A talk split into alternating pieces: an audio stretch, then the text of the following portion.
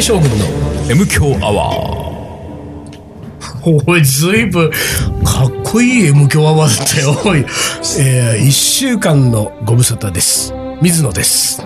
田中義人と言います。おギター主任、東京ガリー番長ギター主任の田中義人くんがやってまいりました。大学は中退です。お大学へ行けと先週言われましたが、中退、え、中退してんだ。中退して。本当に、そうなんだ。あのね、ちょっとまず一個いい、はい。今週も出ないつもりかい？あの男は。毎週毎週。これあのですよ。あの M 強アワーに、これ今週もこのまんま多分、まあおそらくリーダーは出ないんでしょう。出ないと思いますけれども、今週も出ないとなると、単独のさ、これさ、えー全6本。リーダーは1ヶ月半。出てないわけでしょ？だこれまず一つはですよ。あのーこれギャラどうなんだい？ギャラの配分は。ほら、M 響アワードさ、ギャラの配分はこれ、ねえ、こういう時は難しいよね。今までは3人でやってきたね、こう M 響アワーで、まあ、ここだけの話ですよ、これ。あのー丹野くんだけギャラがちょっと高いのよ。M 響アワーは。なぜなら、あれで、あのね、ごめんね、ちょっとまずその前にさ、よしとくんね、あなた今ゲストなんだから、え喋っていいのよ。あそうですかいやなんかもう今リスナーみたい。なんか黙っちゃってるから。いや、そもそも今、うんルールをちょっと理解するまで、で。ルールないんだよ。俺とあよしとくんで喋ってんだから。そうっすか今ここには、俺とよしとくんしかいないと思う。いないんだほんで、いない。はいまあでも一応丹野くんがいる。はいエンジニアで丹野くんがいるはい。丹野くんがいるはい。で、俺とよしとくんの M 響アワーだから、今日は。そもそもギャラとかあるんですか？いや、そうなのよ。ある。いやいや、いやいや、いやいや、そういう。吹いた人がいる、吹いた人が。あんのよ、あんのよ。なるほど、なるほど。あ、で、ちなみに言っとくけどね、はいこれね、MK アワーっていうのはね、あのね、あのーなんて言うんだろうな、こう、ここに来て喋る人は、あのーいくらでも嘘ついていいっていうルールがああ。なるほど、なるほうんだからね、そのね、水野がね、このギャラがどうのこうのって話をね、したところでね、これリスナーはね、信じる人と信じない人がいるんだよ。だからね、あの、それはもうどっちでもいい体で俺も喋ってるから。はい、わかりました。そう、だからギャラがあるんですよ。はい。でね、はい。丹野くんのギャラが一番高いわけ。なぜなら丹野くんが一番大変だから。編集とかも。編集でこうね、だって、水野とリーダーは、ここ来てだらだら喋ってればいいだけだもん。ほんで、だらだら喋ってればいいだけだから、まあ、丹野くんが、まあ一番安いわけですよ。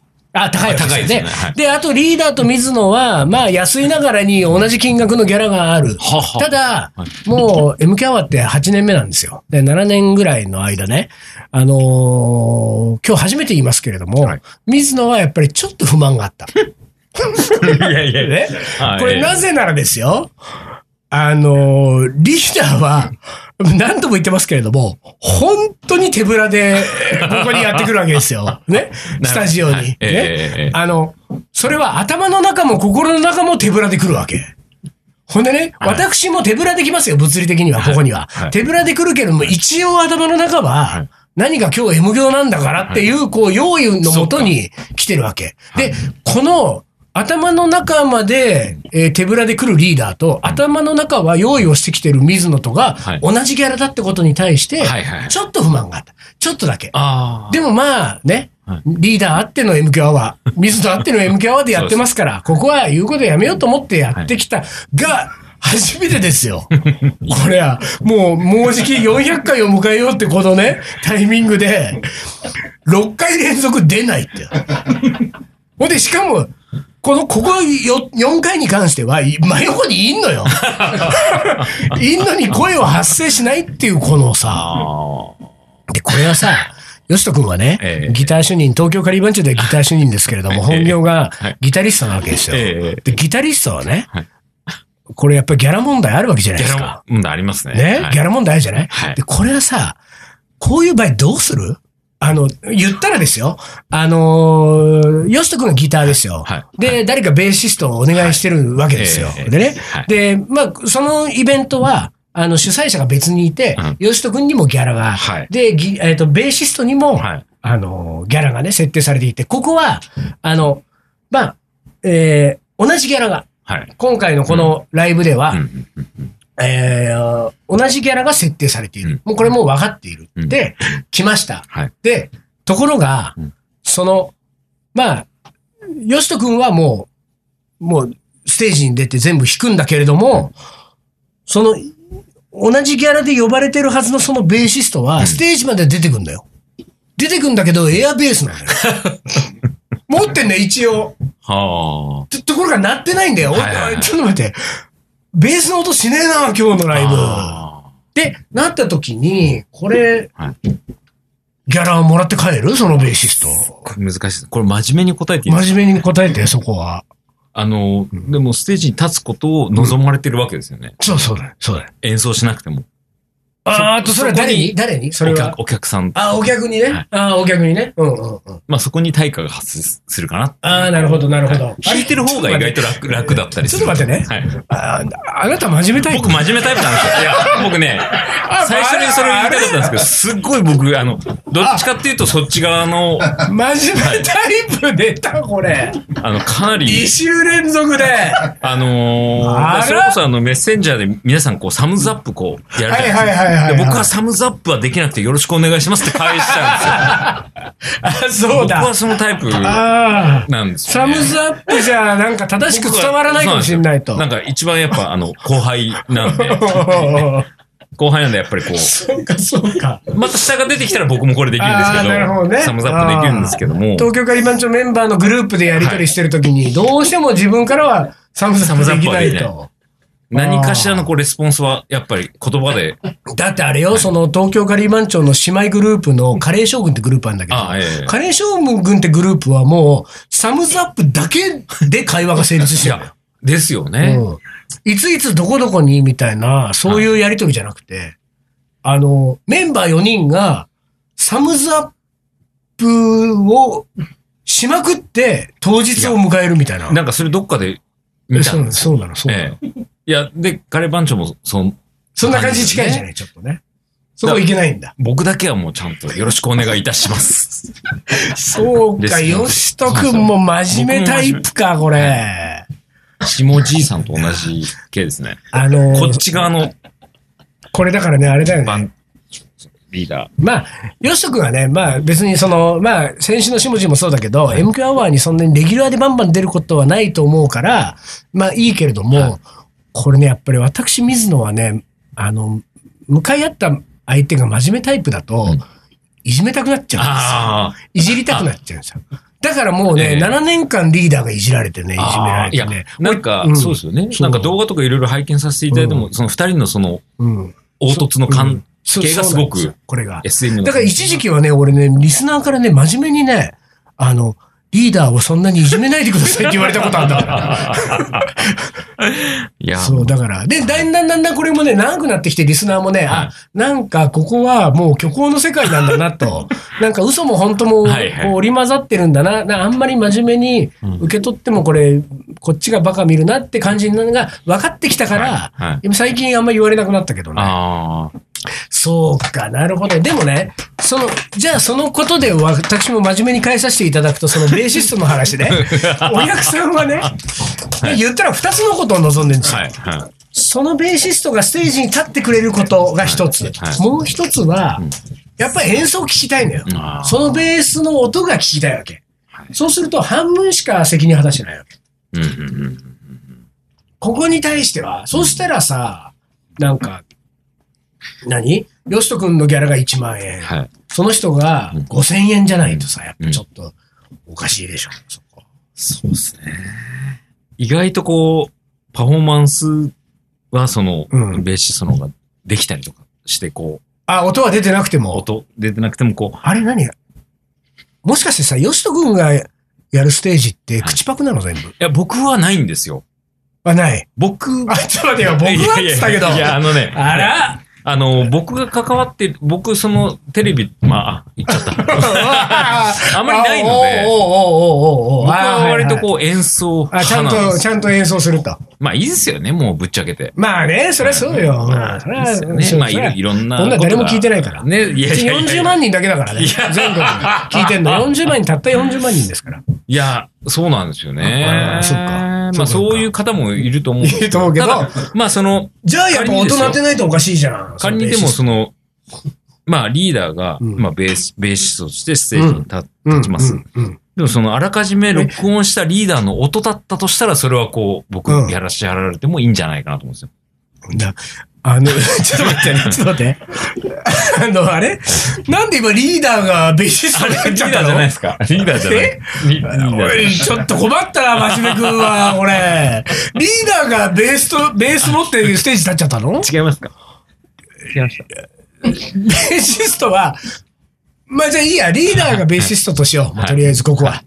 じゃあリーダーがベースを持って音を出さずにステージ立ってもパフォーマンスをしてはい、音は出てないけどパフォーマンスが、そのパフォーマンスが満足のいくものだったら、お客さんが望むものだったら。ものすごい、でもさ、そんなのある？お客さんが音出てないパフォーマンス望む？いや、意外と、なんかその、いや、今日のリーダーの演奏良かったです。なんていう。ああ、な、なるほどね、なるほどね。そうか。でもさ、あれですよ。あの、その昔ね、ええ。こう、落語家の、昭和の大名人と言われたはい落語家はねい、二、人いますけれども、桂文、文楽と、はい。古今亭新章というのがいますけれども、はい古今亭新章は、えー講座に上がって、うん酒飲んで講座に上がって居眠りしちゃって、で、そのまんま黙ってても、お客が、ああ、新章が寝たなって言って、こうね、静かに見守ったっつうんだから。あこれはね、俺でもね、まあ、吉人くんもね、まあ、噂によると、かなりのレベルのギタリストだって噂聞いてますけれども、僕もほら、音楽の専門家じゃないから、はい。吉人くんのステージも見たことあるけれども、それがどのレベルなのかってところまでを、自分で判定するほどの能力がないよね、こっちは、ヒアリング能力が。なんだけれども、それは噂ではいろいろ聞いてるけれども、そのさ、ギタリストの中でもさうん、根底新章クラスがいるわけそのさっき言ったみたいにさ。まあ、この間亡くなっちゃったんですけど、ジョアン・ジルベルトってブラジルの。はいはいはい、なくなっちゃったね。で、僕あの、もう12、3年前だと思うんですけど、うん国際フォーラムに、ジャン・ジルベートが来た？そうなんですよ。で、初来日。だったと思うんですよね。で、一人で国際フォーラムの、あの、2000人ぐらいのキャパのステージに乗って30分寝てましたからね。マジで？もう演奏止まってこう、で、あ、もうほんと。お客さんとかも、え、ざわざわざうわ。してきちゃって。でうんも、もう受け入れるしかないっていうか。そうだね、そうだね。そこにいるのはジョアン・ジルベルトだからね。そうなんですよ。で、お客の頭の中ではもうジョアン・ジルベルトのギターが鳴ってんだもん。なってるんですよね。だからやっぱ彼すごいね彼のそのタイム感があってこそのあの音楽だっていう、なんか、古今亭新章とジョアン・ジルベルトはもう同じだね。同じクラスですよね。あら、じゃあ、ヨシト君もいつかそこに行きたいね。あ僕はまだ雇われの身ですからね。だって俺数年前に、あの、文化村じゃなくて、あの、シアターコクーンに、はい。あの、ボブ・ディランが来たのよ。はいはいはいで、俺見に行ったのね。はいはで、ボブ・ディランはね、寝なかったけど、ボブ・ディランはただ喋ってたよ。音は鳴ってんだけど、ね。で、俺、ああ、知ってる知ってるイントロでさ、ああ、この曲、この曲はい、と思ったけど、あのー彼の口から発せられる曲にはメロディーはなかった。音階がなかっただ、詩を朗読してた。でも、ボブ・ディランだったわいけですよ。やー、そうですよね。で、ボブ・ディランだと思ったけど、うんあの、ジョアン・ジルベルトクラスはもう、音が出ないんだもん。寝ちゃってる。もう寝ちゃってるんですよ。すっげえ、そうなんだ。それはさ、今いくつ？吉人君。僕46ですね。あ、じゃあ、だから俺完全に同い年だ。同級生だ、多分。が46年学、46歳学年？40、そう、えっ、と、4昭和48年生まれです。?48 年学年でしょ？そうです。じゃあ、もう同じ学年だ。同級生同級生だよ。同級生だから俺にはサムズアップしてよ。いやいやいや、俺、俺だ大尊敬してますから、いややめてくださいよ、本当に。あれですよ。そうだ。じゃあ、じゃあさ、46じゃない？はい。46でさ、はいギタリストとしてのキャリアは何年？それどうやって数えればいいのかわかんない。えっ、と、東京出てきたのが97年なんで。うんうん。あ、じゃあ、まあ、まあカリー番長と90、カリー番長99年スタートだかあら、そうですよね20年以上じゃない？でも僕も99年からその割と、まあ、例えばそのバートだったりとあか、そういうのをやり出したので、あ一緒にステージでやり出したから。そうか、じゃあ90、じゃあ、じゃあ20年するじゃん。まあ46歳20年のキャリアだとして、うんプロとしてのキャリアはね。え何歳ぐらいでジョアン・ジルベルト行く？いやーこのままやったら難しいところっすね。大体こう、なんていうか、それ希望的観測よ。これは難しいところですね。どうなんだろう。その、その、メンタルっていうことじゃない気がするんですよね。なんかその、あのね、もうね、もうね、まあ、真面目だからね答えが返ってこないんだよ、もう。そうなんですよ。もう考えちゃう。質問しても。考えちゃう。考えちゃいます。あ、まあ来年ぐらいかなとか、そういうの来ないもんね、あもうね。すごい考えちゃう。なんか、丁寧に丁寧に、嘘がないように、やりたいんですね。やばいな。なんか俺、先週も今週もそうだけど、喋れば喋るほど、水野の価値が落ちていく。本当に。そうか。え来年ぐらいです。ね。いやいやいやいやいや、そんなに、あメンタル、メンタル？じゃなくて、そのはい精神的なものじゃなくて、はい。いや、両方でしょ、多分。精神的なものも技術的なものもふひっくるめての、寝ても、うん。お客さんが満足して待ってくれてるっていう。いやー、どうなんすかね。まあ、じゃあね、例えばね、それはソロで出てっての、その、ソロステージじゃなくてもいいよ。あの、バンドで、はいえーもちろんメインボーカルもいて、バはいンドで出てっええて、ええで、ギタリスト田中義人は、はい。えーそのライブ2時間の間、30分間、あの、寝なくてもいいよ。ひ弾かなかった。うん。弾くべきところで。うんうんうん30分弾いてない。うんでも一応パフォーマンスはある。はい。エアギターね。まあ、いわゆるもう。エアギタ。エアギターでうん30分で、いや、吉田さんよかったです、今日。うんっていうのは何、何も分かってねえな、お前。って言っちゃいますね。あー、なっちゃうんだ。言っちゃうんですよ。なんだよ、これ、もう、真面目は、その、よかったですの逆に文句言っちゃうんだも ん。そうなんですよ、おね。前が音出さずにいたくせに。そうなんですよ。だからもう、多分、なんか、音出そうって頑張るんだと思うんですよね。あ、なんか俺すげえ絡まってる気がする。あのね、そんなことないよ。そんなことないよ。大丈夫あのね、違う、俺ね、それね、よしとくんね、ちょっとね、俺ね、まあ、ちょっとそれわかんのはねはい、例えばね、これはね、俺もい、まあ、言いにくいけどはい、そうカレー作るじゃない？はい。で、イベントで毎回カレー作った時に、自分の中で、そのほら、自分の納得とはい、客の納得がずれる場合があるじゃん。同じ場合はとってもハッピーだけど、はい。ずれる場合があった時にさ、もうなんかとにかく、全例えばね、俺この前コーチのね、イイベント行った時に、うん。そのビーフニハリっていうのを作ったわけですよ、はいカレーをね。で、俺は最後小麦粉を、こう、あの、お湯で溶いて、加えて、うんとろみをつけるんだけど、はいその小麦粉をね、こんぐらいの小麦粉の量だなと思って、こう、フライパンに入れた後に、いや、もうちょっと加えとくかって言って、もう少し加えたのよ。その量の1.5倍ぐらいにしたわけ。で、ところがその0.5倍分がいらなかったんだよ。あー。で、最後仕上がりの味わいとソースの具合が、納得のいかない感じだったの。あれ俺一番、い一番最初の小麦粉の量にしてったら、イメージ通りの仕上がりだったわってなって、そのままイベント本番を迎えて、ね、はい。こうね、まあ盛り付けて出す、みんな食べてくれる、美味しいです、美味しいです、美味しかったです言われても、いや、それじゃないんだよね。うんめちゃくちゃそれわかります。で美味しいとか言われても、はい俺のこ、俺が褒められてる感じがしない。っていうのでしょ？そうです。その、いやー、それわかるわ。あのー、まあ、水野さんのあの、ノートとかいろいろ拝見させていただいてますけうんうんうんど、多分こっち側じゃないかなって思うんですよ。だってこっちがって何？真面目側真面目側そっちに入れないで。いやいやいややめてくださいよ。おそらく。やだな、なんかその真面目グループからの勧誘。結構、やだわなんか、ここわかるなーって共感ポイントがすごく多いんですよ。実は。勧誘やめてよ。いやいや、すいません。そうか、そうか。なるほど。うーん、困ったな、でもな。でもそのさ、だから自分が、でもでもさ、ジョアン・ジルベルトは30分寝ちゃったことをどう思ってんだろう？いやー、どうなんでしょうね。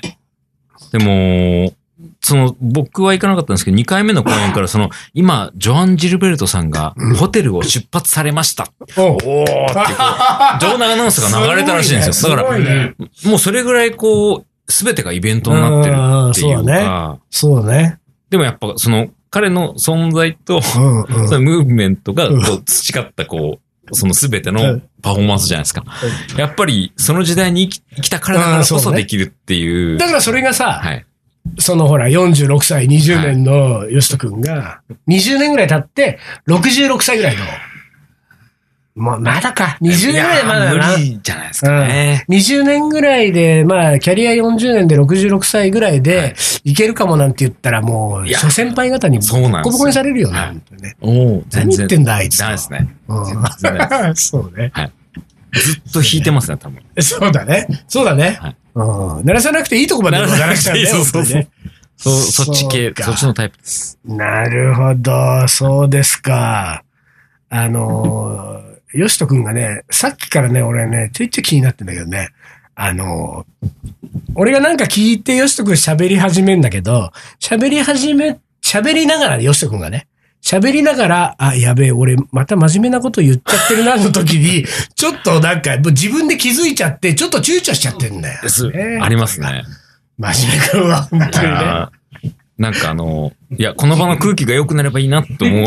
いや、空気はね、大丈夫。大丈夫ですか？うん、空気はね、何やっても大体良くなるから大丈夫だし、はいもっと言うと、空気が良くな、なくなっても、ほっとけば大丈夫なんですよ。それは。あそれはね、なので、あの、僕らが心配することじゃなないからね、大丈夫なんですよ、これは。ーそうだって。さ、M 強アワーで空気めっちゃくちゃ良かったはずなのに、全然面白くなかったですっていうリスナーもいるわけですよ、ほら。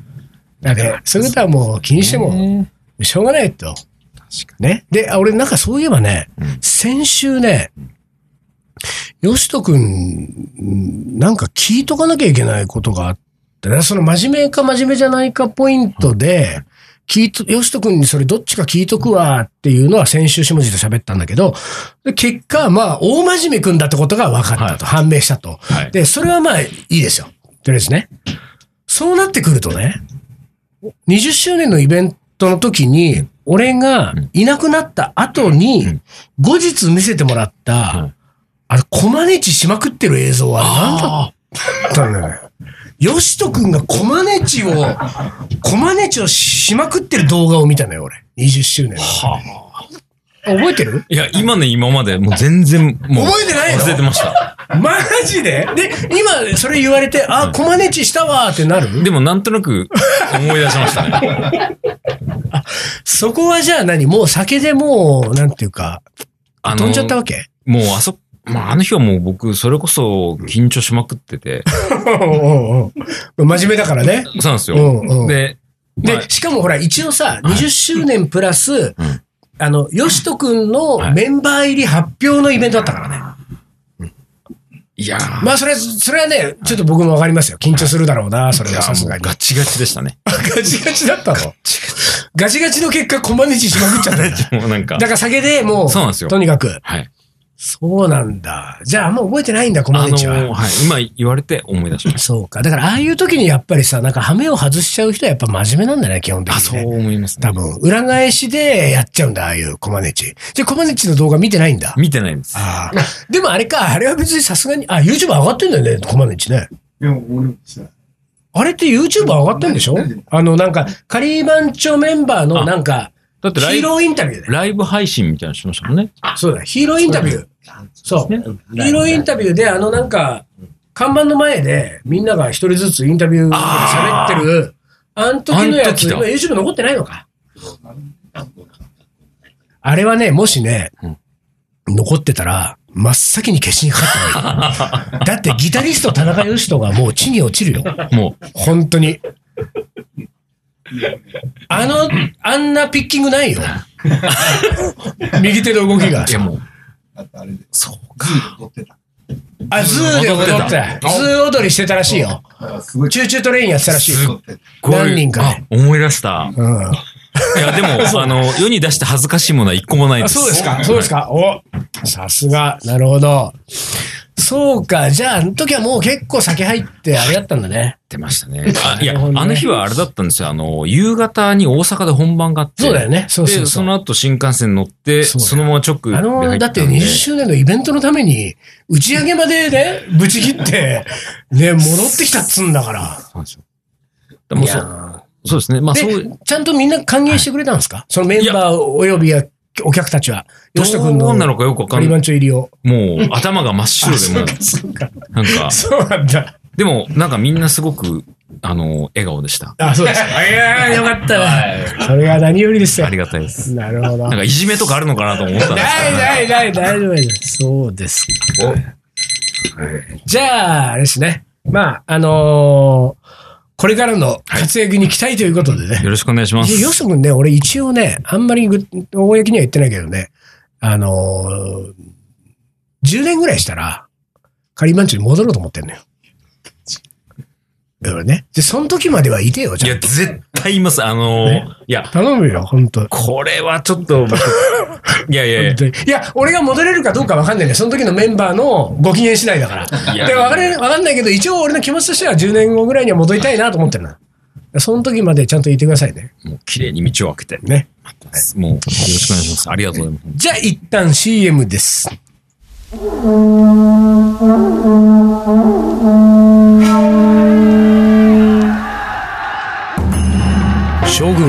足利義輝父足利義晴の地位を受け継ぎ11歳にして全国平定。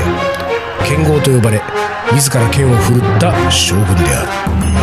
アウトドアで片手鍋を振るう緑川信吾この男のカレーが切り開く新たなるフィールドカレー将軍いざ全国平定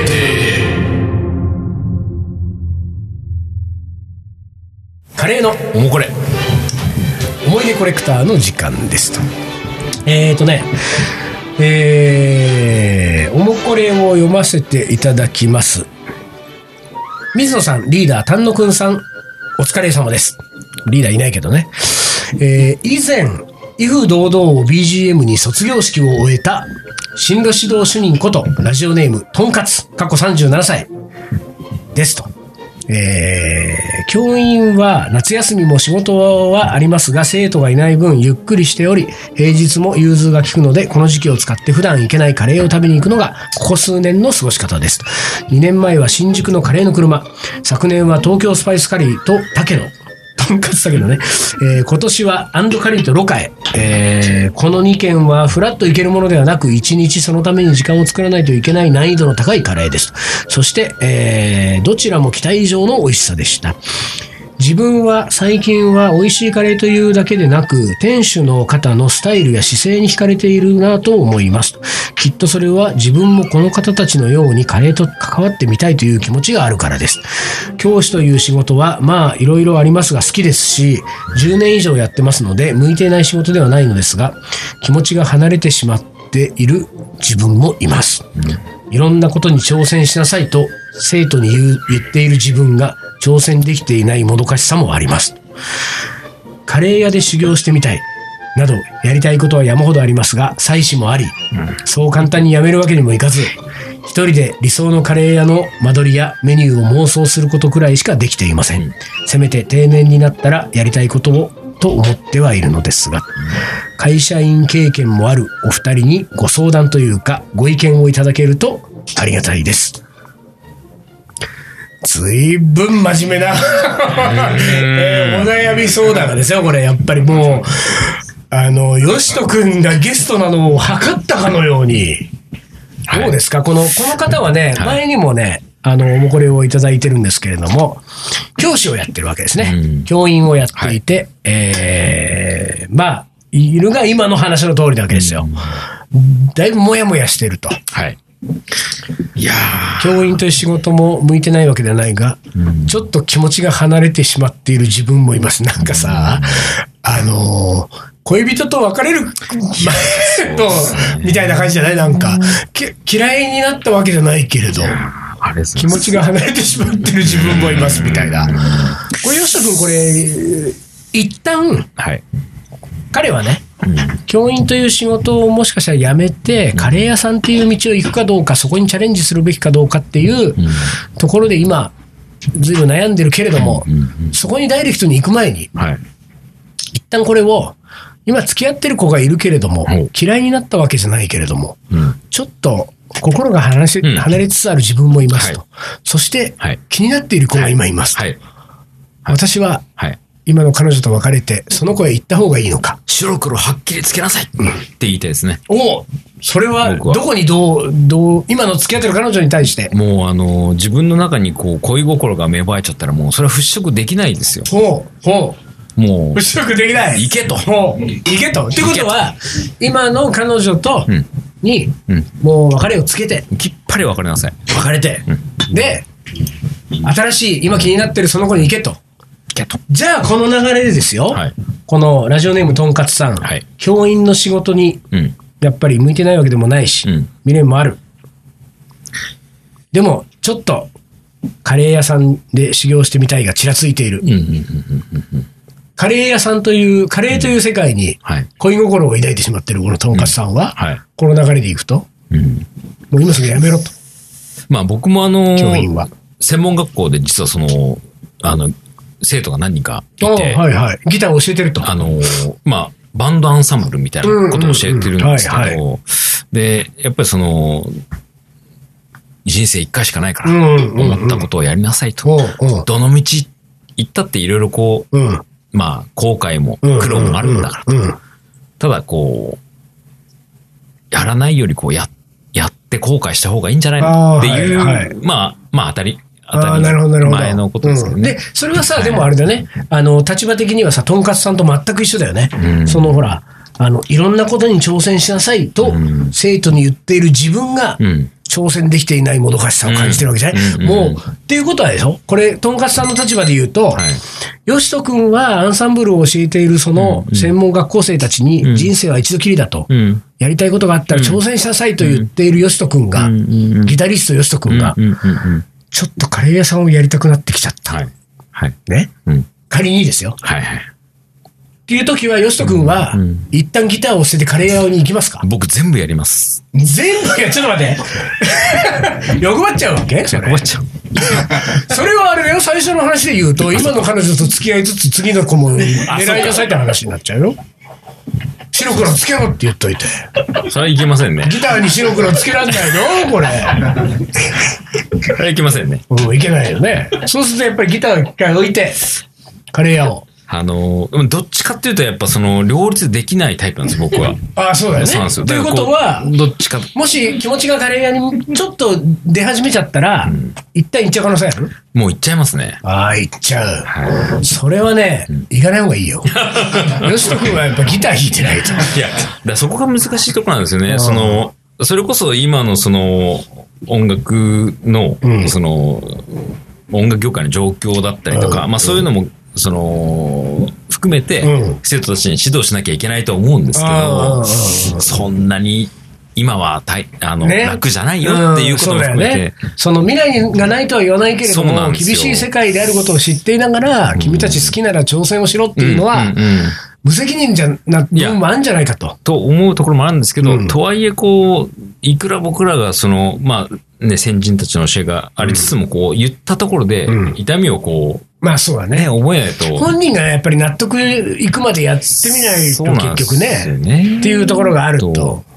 なので、やはりどうしまどうしますか？最終的にとんかつさん37歳には、今この状いや況で。、もう、あの、もちろん、あなたの人生は背負えませんけども、うん。ただまあチャレンジしてみたらどうですかと。おうん。だからチャレンジ、チャレンジしようと考えて、そこでこう、やっぱり踏み切れなくて、教師をやはり続けよううんっていう考えに至るのもまた正解だと思うんですよね。カレー教師になればいいんじゃないカレー教師に。ね。あ、でも、できますよね、そういうだからもう、なんていうか、あのー国語を教えるときも、はい数学を教えるときも、理科を教えるときも、カレーで教えるっていう。でもすごくそれわかります。うんなんか俺ね、お思うんだけどね。いやいや、でもそうそう。俺はね、はい。俺がもし物理とか数学とか国語の知識があったら、俺カレー教師できるなと思ったわけ。すべてをカレーで、あの、教える先生は俺できるなと思ってんだよね。ただ、あの、いかんせんカレーのことしか知らないから、他は教えられないんだよ。俺がもし仮にね、ギター、よしとくんと全く同じレベルのギターのテクニックと知識があったら、俺はギターをすべてカレーで教えられるから。あだからそれはなんかちょっとできるわな。あ。はいはい。そう。いや、でも、やはり、なんかその、被るんですよね。かぶるかぶるのよ。被るんですよ本質は一緒だから。そうなんですよ。ね。だから教員もカレーもギターも本質は一緒なんですよ。そう思います。そう。だからね、そういう意味で言うとあれですね、とんかつさんね、カレーをやるか、教員をやるかで悩んでるじゃまだまだだってことですそうよ。思うんですよね。うんこれはね。うんそうなんですよね。カレーをやってても教員やってるようなもんだしうん、教員やっててもカレーやってるようなもんなんですよ。そう。だから俺と吉田君は同じことやってるわけだから。と思います。そう。うん俺がカレーをひ作ってんのと、うん。あの、吉田君がギターを弾いてるのは一緒だし、うん今俺はそれを、その説明をしようと思って、俺がカレーを弾いてんのと、吉田君がギターを作ってんのって言いそうになったけど、はいはいはいそれぐらい同じことなんです。俺ね、確かね、リーダーと M 教のなんかの時に言ったけどね、うんあ、違うかな俺なんかのエッセイで書いたのかないつかね、俺はね、うんあの、材料何にもないのにカレーを作れる男になりたいの。いや、だからね、あれ、ジョアン・ジルベートと一緒でね、い。や、すごい理解できますよ。ね、そう、はい。ライブクッキング行って、あ、水野さんいたと思ったら、鍋の中覗いたら何にもないんだよ。あの人空っぽの鍋かけ混ぜてんだよね、つって。でも、やっぱりカレーの匂いがするよね、とかそうそうそう。あれあれ、匂いするよね。存在がこう、やっぱり、で、今日ライブクッキング、水野さんのカレーライブクッキング行ったけど、カレーの鍋かけ混ぜたけど、水野さんのカレー美味しかったわって言って帰ってもらう。